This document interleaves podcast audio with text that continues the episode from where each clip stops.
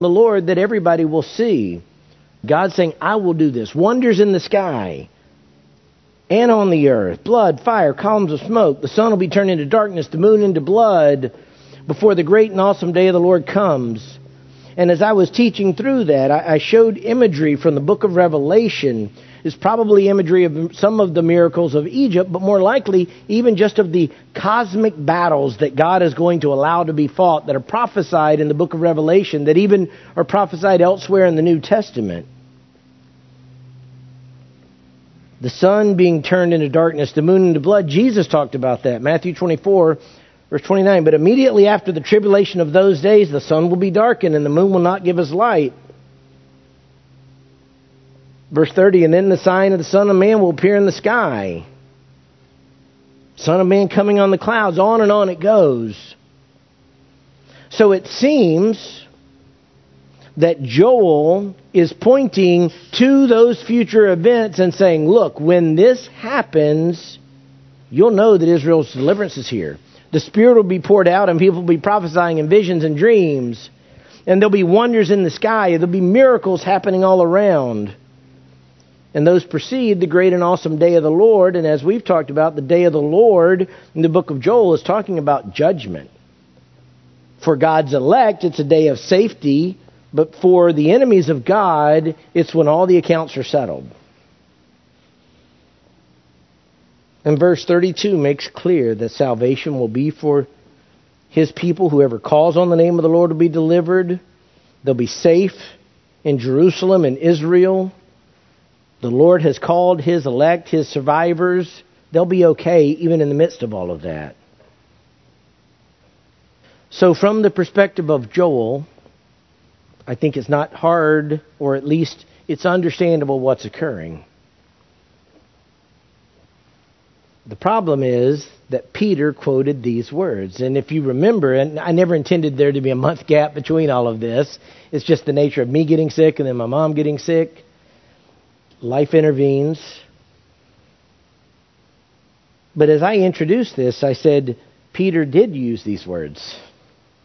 What did he mean? Pentecostals say that all of this is happening now. That's why they dream their dreams. That's why they have visions let me say, some Pentecostals. It's hard to put a finger on Pentecostals because they're in a variety of ways. But it's not hard to find. Some of them point to this and say, I had a dream, I had a vision.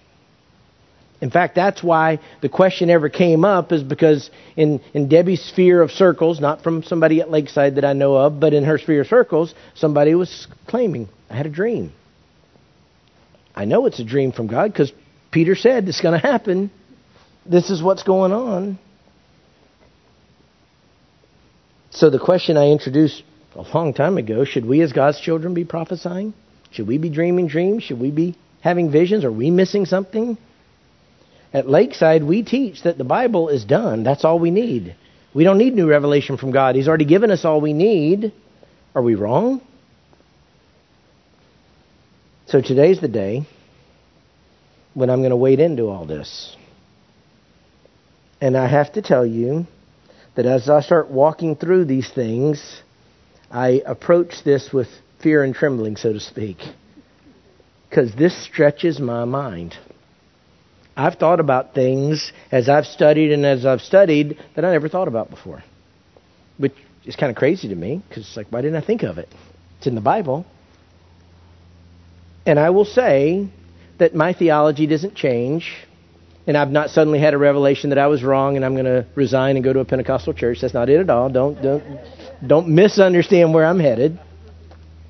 But I realize if people ask me certain questions, I would have given an answer very quickly and emphatically, and yet in some respects my answer contradicted other parts of scripture that I know and I just wasn't thinking of. So, I'm going to wade into this. But I want to tell you that what I'm saying, I hold parts of it loosely because I'm forced to think of things that I hadn't really thought about.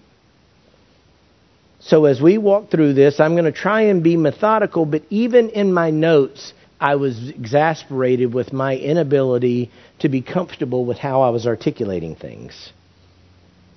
So I'm going to just start walking and trust the Lord to guide me and trust you because you're friendly with me not to throw things at me until I'm done.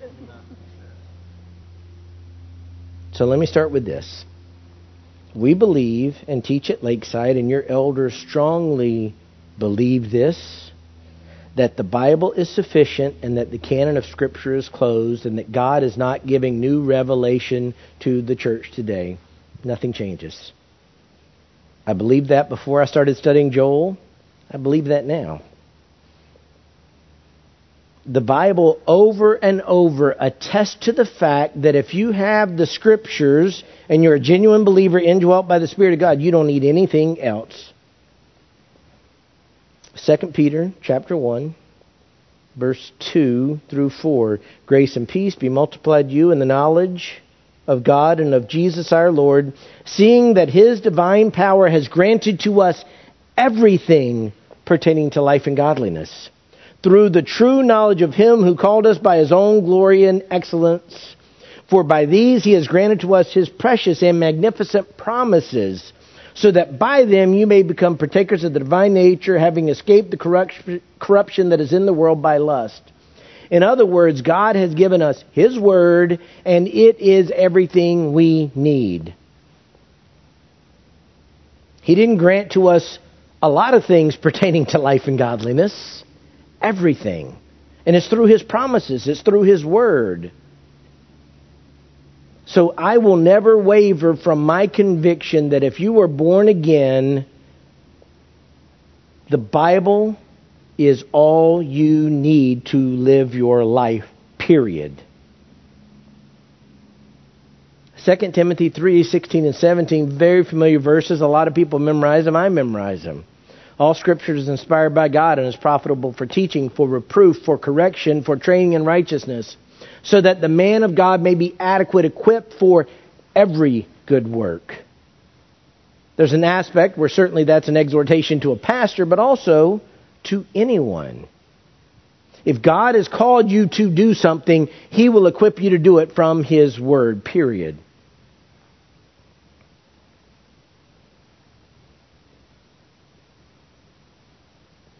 Those aren't the only passages, but those are suffice to say that if you have the Word of God, you've got all you need and you shouldn't look elsewhere.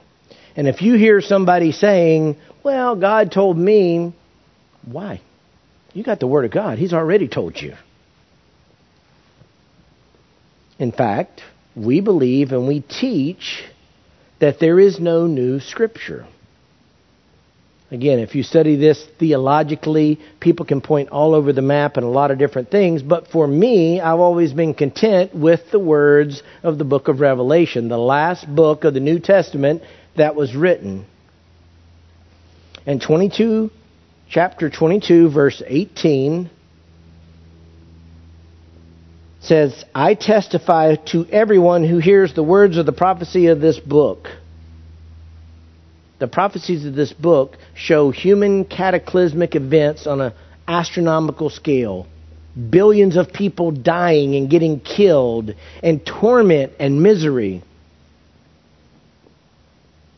If anyone adds to them, God will add to him the plagues which are written in this book. That's as scary as anything I could ever read. And same thing, if you take away from them, you're condemned to hell. I don't know of any more emphatic declaration that God has put in Scripture that tells us He's told us all we need to know about the future, period. Are there things that I wonder about? I do. We had a. Yesterday was. Um, Debbie's mom turned 80 on Thursday. Debbie went to Perry for that. But then yesterday, um, all my kids and their husbands, and then Christine and I, we all went to Perry yesterday for the party. And on the ride home, it was me and Debbie and Christine. We talked two plus hours. Christine just peppering me with questions on the book of Revelation. There's a lot of things I told her. Don't know. I, I can tell you what's here. God hadn't told me any more than that. And it was a it was a great time. It kept me awake, so he didn't kill us driving home. But I loved having those conversations because she was thinking, she was asking really good questions. But more than once, I had to say, I can't go beyond what the scriptures say. I could speculate, but that's not even profitable. We're supposed to think on what's true, not what we hope, wish, all those things. So I firmly believe, and it's not just me, it's our elders, we stake our ministry on the fact that the Word of God is the entirety of God's revelation to man. I'm not talking about natural revelation. I'm talking about specific revelation of Him giving words to us that we're supposed to live by. And one of the greatest threats to the church, from my estimation, and I believe it from the Scripture, is that we always want something more than what God said. You go back to the original temptation of Eve, and the original temptation of Eve had to do with the Word of God. And didn't God leave something out, Eve? It Shouldn't have added something else there? He's holding back on you. Satan wants to get us away from the Word of God, and the Bible is very clear. As time goes on, this will happen more and more. In 2 Timothy 4 3 and 4. For the time will come when they will not endure sound doctrine, in other words, just the pure milk of the Word, truths of Scripture, but wanting to have their ears tickled, meaning they want to hear what they want to hear they will accumulate for themselves teachers in accordance to their own desires and will turn away their ears from the truth and will turn aside to myths. The greatest deception Satan has unleashed on the evangelical church is even evangelicals are saying, well, the Bible's good as far as it goes. But life's a lot bigger than the Bible. Yeah, it, it covers those areas over here, but boy, look at all the rest of things. It's a lie. The Bible covers everything you need for life and godliness, and there is nothing besides life and godliness, period. A church one time, before I was hired at Lakeside, peppered me with questions because I would not deviate from that viewpoint. They wanted me to embrace some extra biblical truths. And my, I wrote them a response, and I ultimately withdrew my name from that church but I said then, and I believe now, even after all my studies, for every issue of sin or sanctification in the believer's life, and by the way, that's everything. if you're breathing, that's it sin and sanctification. The Bible is sufficient. Yet, church after church is turning away to anything else. They want to have their ears tickled. I was talking to Christine about something that I've used as an illustration from the pulpit, and I don't want to offend anybody, but some book written by the father of a little boy, Heaven is for Real, and people flocking to the movie and flocking to the book, and I pull my hair out. I know heaven's real, and I don't need a nine year old boy that had some kind of weird thing tell me that. That doesn't strengthen my faith. The Bible's already told me. And by the way, I don't believe the story. Not that the little boy didn't experience something, but I don't believe it was true visions of what heaven's like, that, that that's nothing. But the point is, today people want the visions and dreams because the Bible's boring. They want something new. They want something exciting. They want something that, oh yeah, because we've had that book forever and it just eh, didn't work. It opens the door for error and deception when you decide, well, God didn't give me quite enough. What you got a word? Oh, tell me what that was. Oh, you got a word?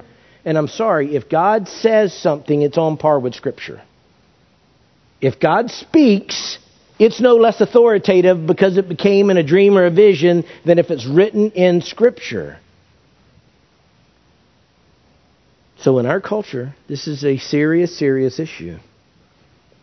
I think we're ripe and experiencing 2 Corinthians 11, 13, and 14. For such men are false apostles, deceitful workers, disguising themselves as apostles of Christ. No wonder, for even Satan disguises himself as an angel of light. A lot of the teachers they gather together to tickle ears are emissaries of the devil, deceiving people. So the issue raised is paramount. Do we need more revelation from God? Is that what Peter was saying? Now, I want to read, if you got your Bible or a tablet or whatever, turn to Acts. It's Acts chapter 2, beginning at verse 15. And we need to remember the context.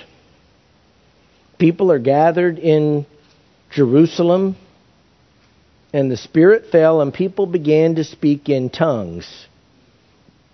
And it was miraculous because people are hearing things in their own ears, their own language, but they know the people speaking them don't know their language. It is truly miraculous. It is truly something unprecedented. It is truly something that no one at that time had experienced. So when you have something that you've never experienced, the human nature is we've got to explain it. There's got to be some rational explanation. I mean, a noise from heaven like a violent rushing wind and tongues of fire and all those things, and then the people come out and they're speaking and everybody hears it. All these languages from Galileans. And I said verse 15, but in 12 it says, And they all continued in amazement and great perplexity, saying to one another, What does this mean? You can imagine. It's crazy. And some people had an explanation well, they're just drunk. Drunk people say stupid things. And that's where Peter stepped in, and that's where Joel's words come in. He got their attention, verse 15, for these men are not drunk as you suppose, for it is only the third hour of the day, meaning it's too early in the morning. Nobody drinks that much. Now, nowadays you can't say that, but at that time, at that time that was a legitimate response. But this is what was spoken of through the prophet Joel, verse 16 verse 17, and it shall be in the last days, God says, and then he goes through all of these things.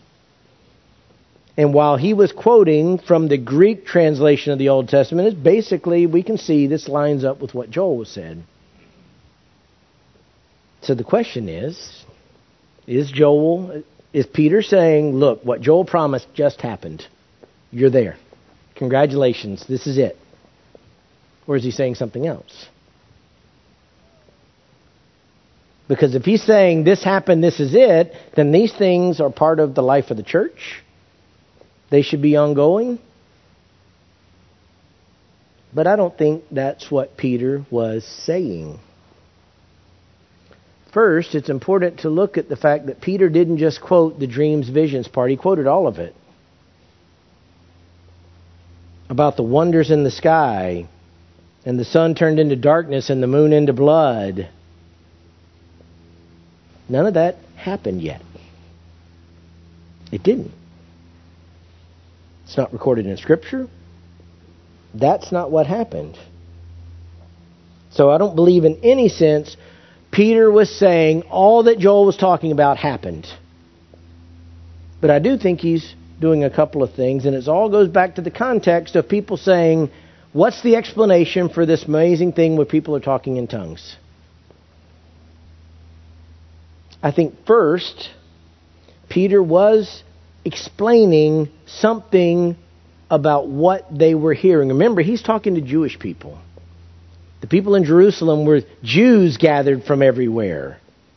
If we recall correctly in our biblical knowledge, it wasn't even until Acts chapter 10 when Peter was shown in a dream, you go to the household of Cornelius, nobody even understood that Gentiles were going to be saved. They had no idea. So these were Jewish people dealing with Jewish things, and Peter was talking to Jewish people. And he was explaining that they should not have been as shocked as they were about what was going on, and he was providing a context for it. Now, a couple of things are key to what Peter is saying. He says, It shall be in the last days. This is a slight variation, doesn't mean he's changing scripture. It's a slight variation because of translations of how Joel phrased it.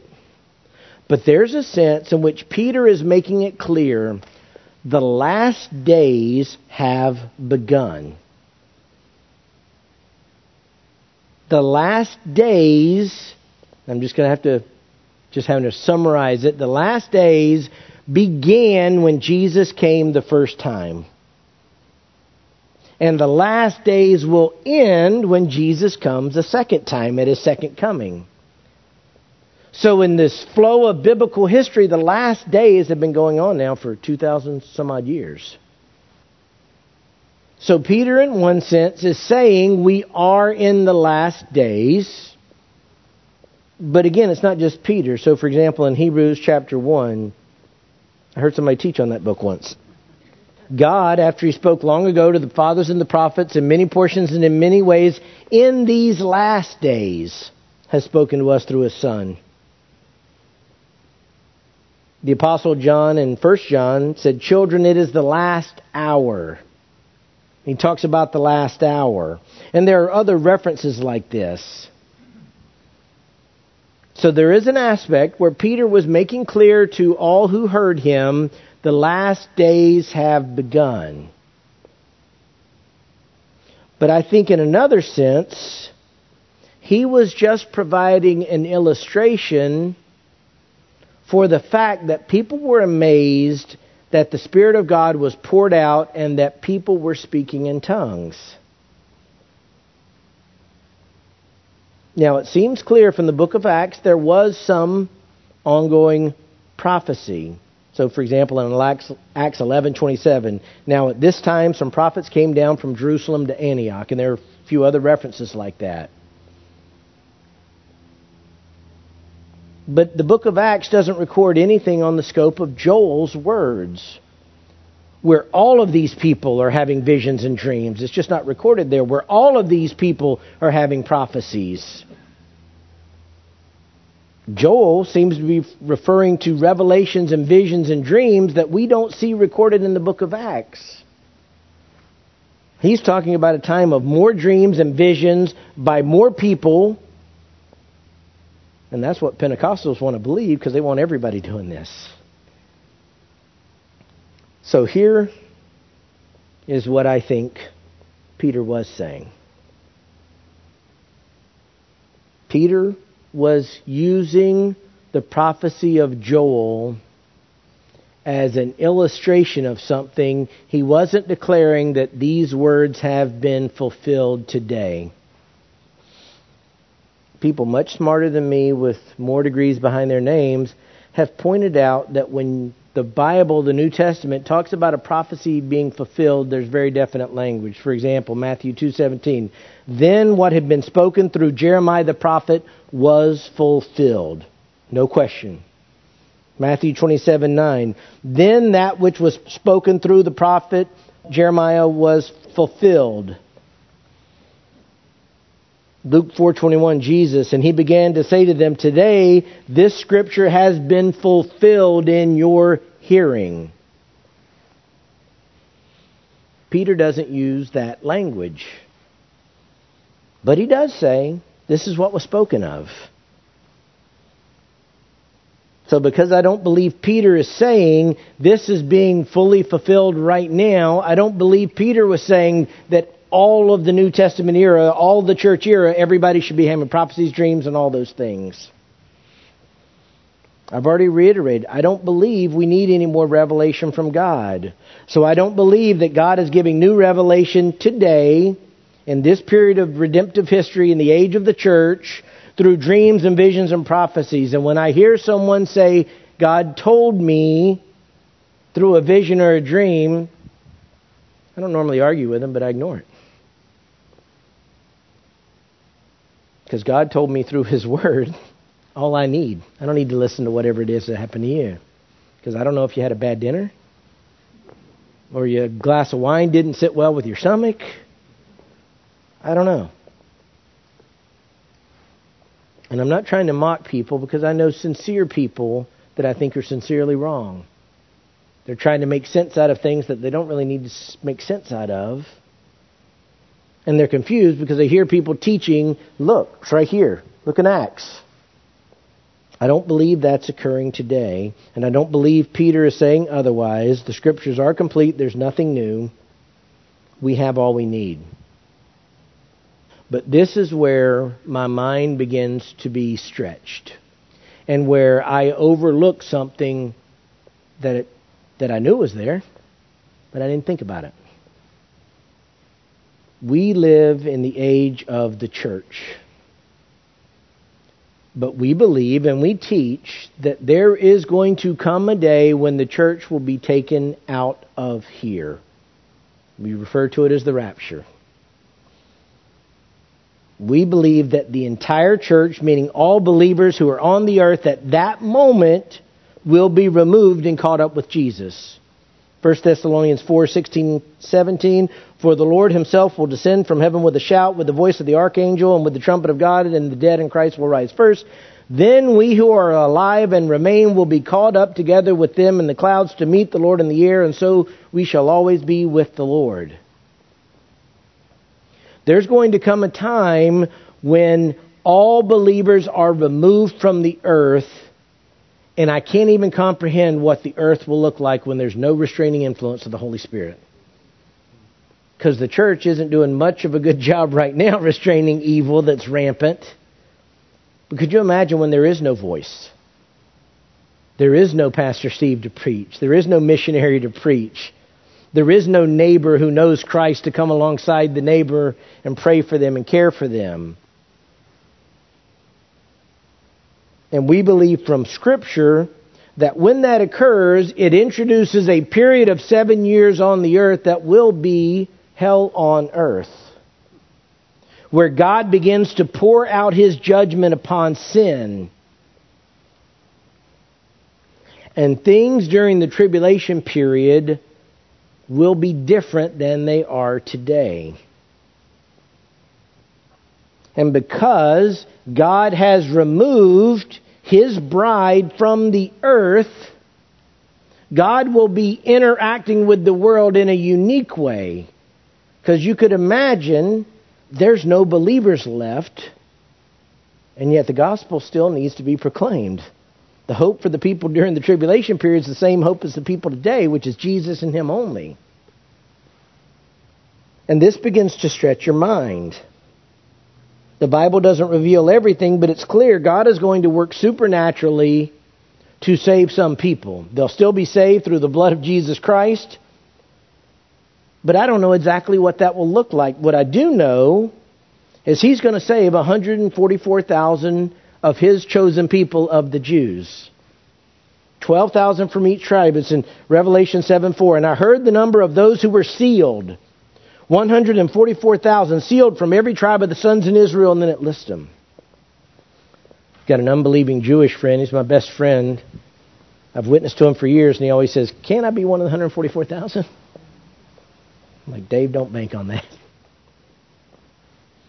But think about it. There's nobody to evangelize, but I believe when God supernaturally saves these 144,000, they'll be part of the witness on the earth that begins to spread the gospel, and some people are going to repent and believe. If you go further down in Revelation chapter 7, it becomes clear.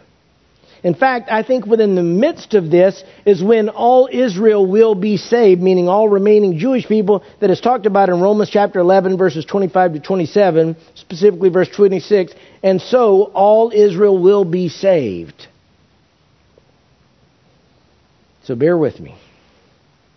The church is gone, but then God supernaturally intervenes to save 144,000 of his chosen people Christine was asking me last night the questions about the 12 tribes. I said the people won't even know what tribe they're from because they don't know anymore. But God knows. He hadn't forgotten.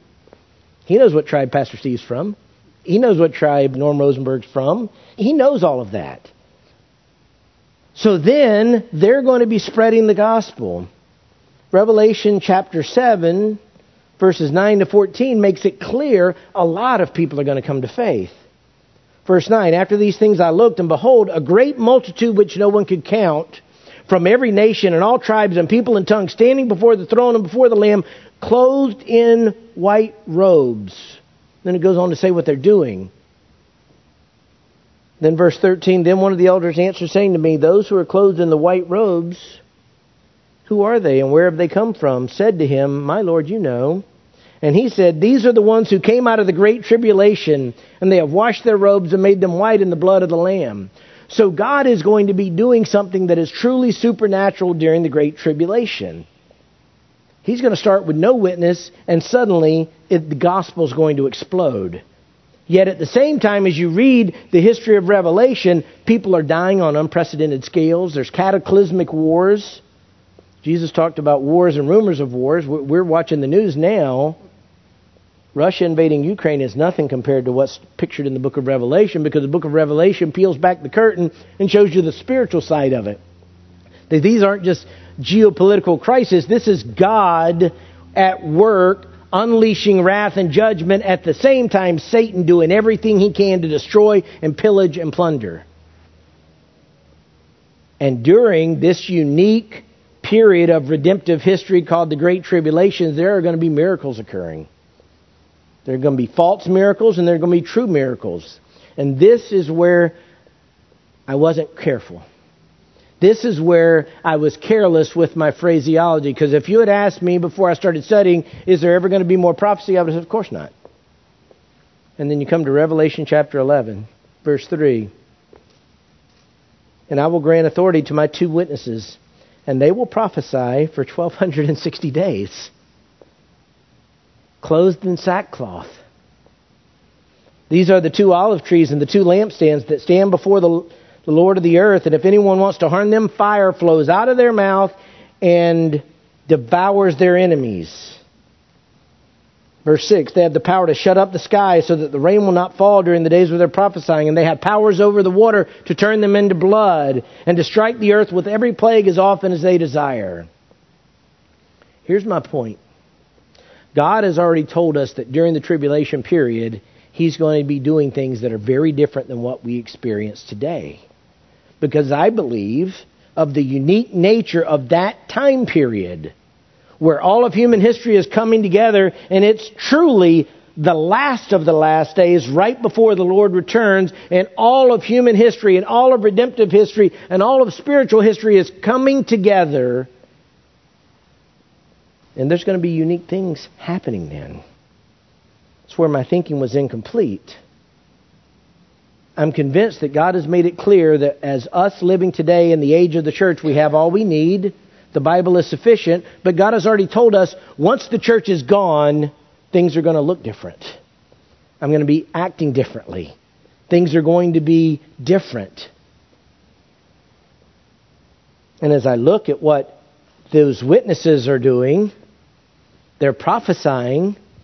It became clear to me, I wasn't thinking it through clearly, they're not adding to the prophecies of the book. What they're doing is the prophecies of the book. They're a part of the prophecies of the book. And I think that's where Joel fits in. That they're not adding to the prophecies of the book of Revelation. I think in that period of redemptive history, the dreams and the visions are going to fall into the same realm as the prophecies of these two witnesses. God is going to be unique doing unique things that He's told us about, and they're all going to fit into that window. So, at risk of being punished at our next elders meeting on Thursday, when Rig, who is our elder chairman, reflects on things, I don't think that what Joel talked about and what Peter alluded to has occurred yet. I think it will only occur during the period of the Great Tribulation when all Israel will be saved and all these things are happening. And I don't believe those dreams and prophecies and visions are adding to the book of Revelation. I think they're already incorporated and a part of what God has said is going to be a unique period of history. And those are going to be crazy days. Satan will be unleashed. His Antichrist will be active. Revelation 13 makes it clear the whole world's going to worship the beast. As I was explaining to Christine, you're going to have a period where everybody is panicked because the world is coming unglued. People are dying. People are suffering. We're all spooked right now because we say, what happens if it spreads between Russia and Ukraine? But that will be truly cataclysmic global catastrophe. Nobody will be talking about global warming in the sense of fluorocarbons. They'll be talking about global warming. God's about to burn up the whole place. And what would, I asked this to my 14 year old daughter, I said, when the world is absolutely panicked and destitute and countries are fighting all over the place, what will they want more than anything else? No? They'll want peace. And that's what Antichrist promises. Worship me, and I'll take care of all this. Now, you're right in one sense, Debbie, because that's why so many people will be saved. How God's going to do it, I don't know. The 144,000, that's why there's going to be a multitude that you can't count. Yes, there will be people crying out for Jesus, but there's going to be more of the world just want it to stop. And that's where the Antichrist comes in and says, I got this covered. I'll make peace in Israel. I'll rebuild the temple. It's all going to be good. I'll make peace. Everybody will get rich. And then he turns on them. But Revelation 13:3, and I saw one of the heads as if it had been slain, and the fatal wound was healed. It sounds like somebody tried to kill an assassination, and supernaturally Satan overruled it. And the whole earth was amazed and followed after the beast. They worshiped the dragon because he gave his authority to the beast, and they worshiped the beast, saying, Who is like the beast, and who is able to wage war with him? So all of this is happening at the same time. I'm running out of time here, but if you read 2 Thessalonians chapter 2 verses 1 to 12, it talks about the one whose coming is in accord with the activity of Satan with all power and signs and false wonders and so I believe because God is allowing Satan to operate in a supernatural way beyond anything he's ever seen, doing signs and wonders to deceive people, God is going to respond with his own supernatural signs and wonders in a unique period of history where these prophecies and visions and dreams and wonders come about. So, let me bring it to a close and I hope I haven't confused the entire world.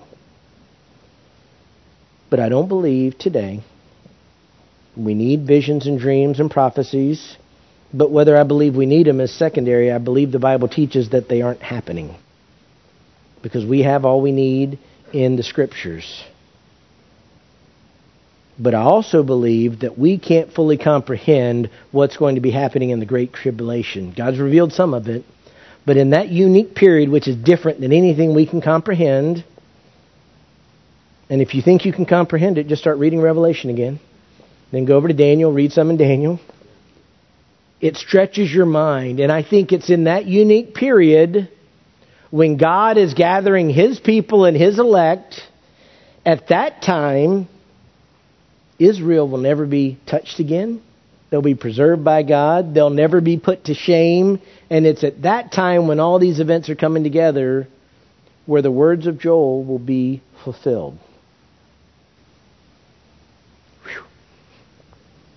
Please join me as I close our time in prayer. Lord, you know the struggle of my heart with all of this.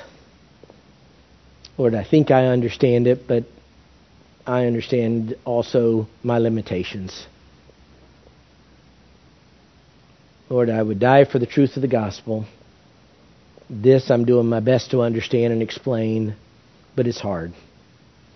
So, Lord, I pray you'll continue to give me understanding. If my words are even close to the truth, Lord, I pray you would impress them upon the hearts of your people. But by the same token, Lord, if, if I have gotten off track, if I've missed something, then let my words be forgotten. But Lord, I thank you for the fact that you've given us a promise that as your people, one day we'll be with you. Even now, Lord, living in our days, it's hard. I do pray for our brothers and sisters in Ukraine. I, I pray for brothers and sisters in Christ we have that might be in the Russian army right now, being commanded by a reckless leader to kill people that shouldn't be killed. Lord, I pray for our brothers and sisters around the world who are struggling, not just in Ukraine and Russia, but every, everywhere else where the gospel is hated. And Lord, I thank you that in these dark times when we not only have all of these external influences and Satan trying to destroy us, but we have the wickedness of our own residual flesh that we trip over our own shoelaces in our pursuit of holiness. Lord, I thank you in all of this that you've given us all we need. You've given us your spirit and you've given us your word. It's all that we need for life and godliness. Lord, we can be equipped for every good work, and we don't need visions and dreams and prophecies because you've already put them in a book for us called the Bible. But Lord, looking ahead, we can't imagine how horrific the Great Tribulation period will be when you remove the church from this earth and sin is unleashed. Lord, we thank you that brothers and sisters, we will have brothers and sisters in Christ coming out of the great tribulation. But Lord, when we look at the fact that it's a great multitude and so many are being martyred, we know that it's going to be a horrific time. And during those horrific times, in your own ways and ways that we can't even fully comprehend, we thank you that the gospel will still be proclaimed, and before Jesus' return, people will be drawn to the Savior. So for now, Lord, on the things that confuse us, help us not dwell on them. Lord, help us focus on Jesus. Help us fix our eyes on Jesus. And Lord, for the things we don't fully understand, give us greater wisdom. But above all, let us take what we do know and be holy as you are holy. Lord, we love you. We ask all these things in Jesus' name. Amen.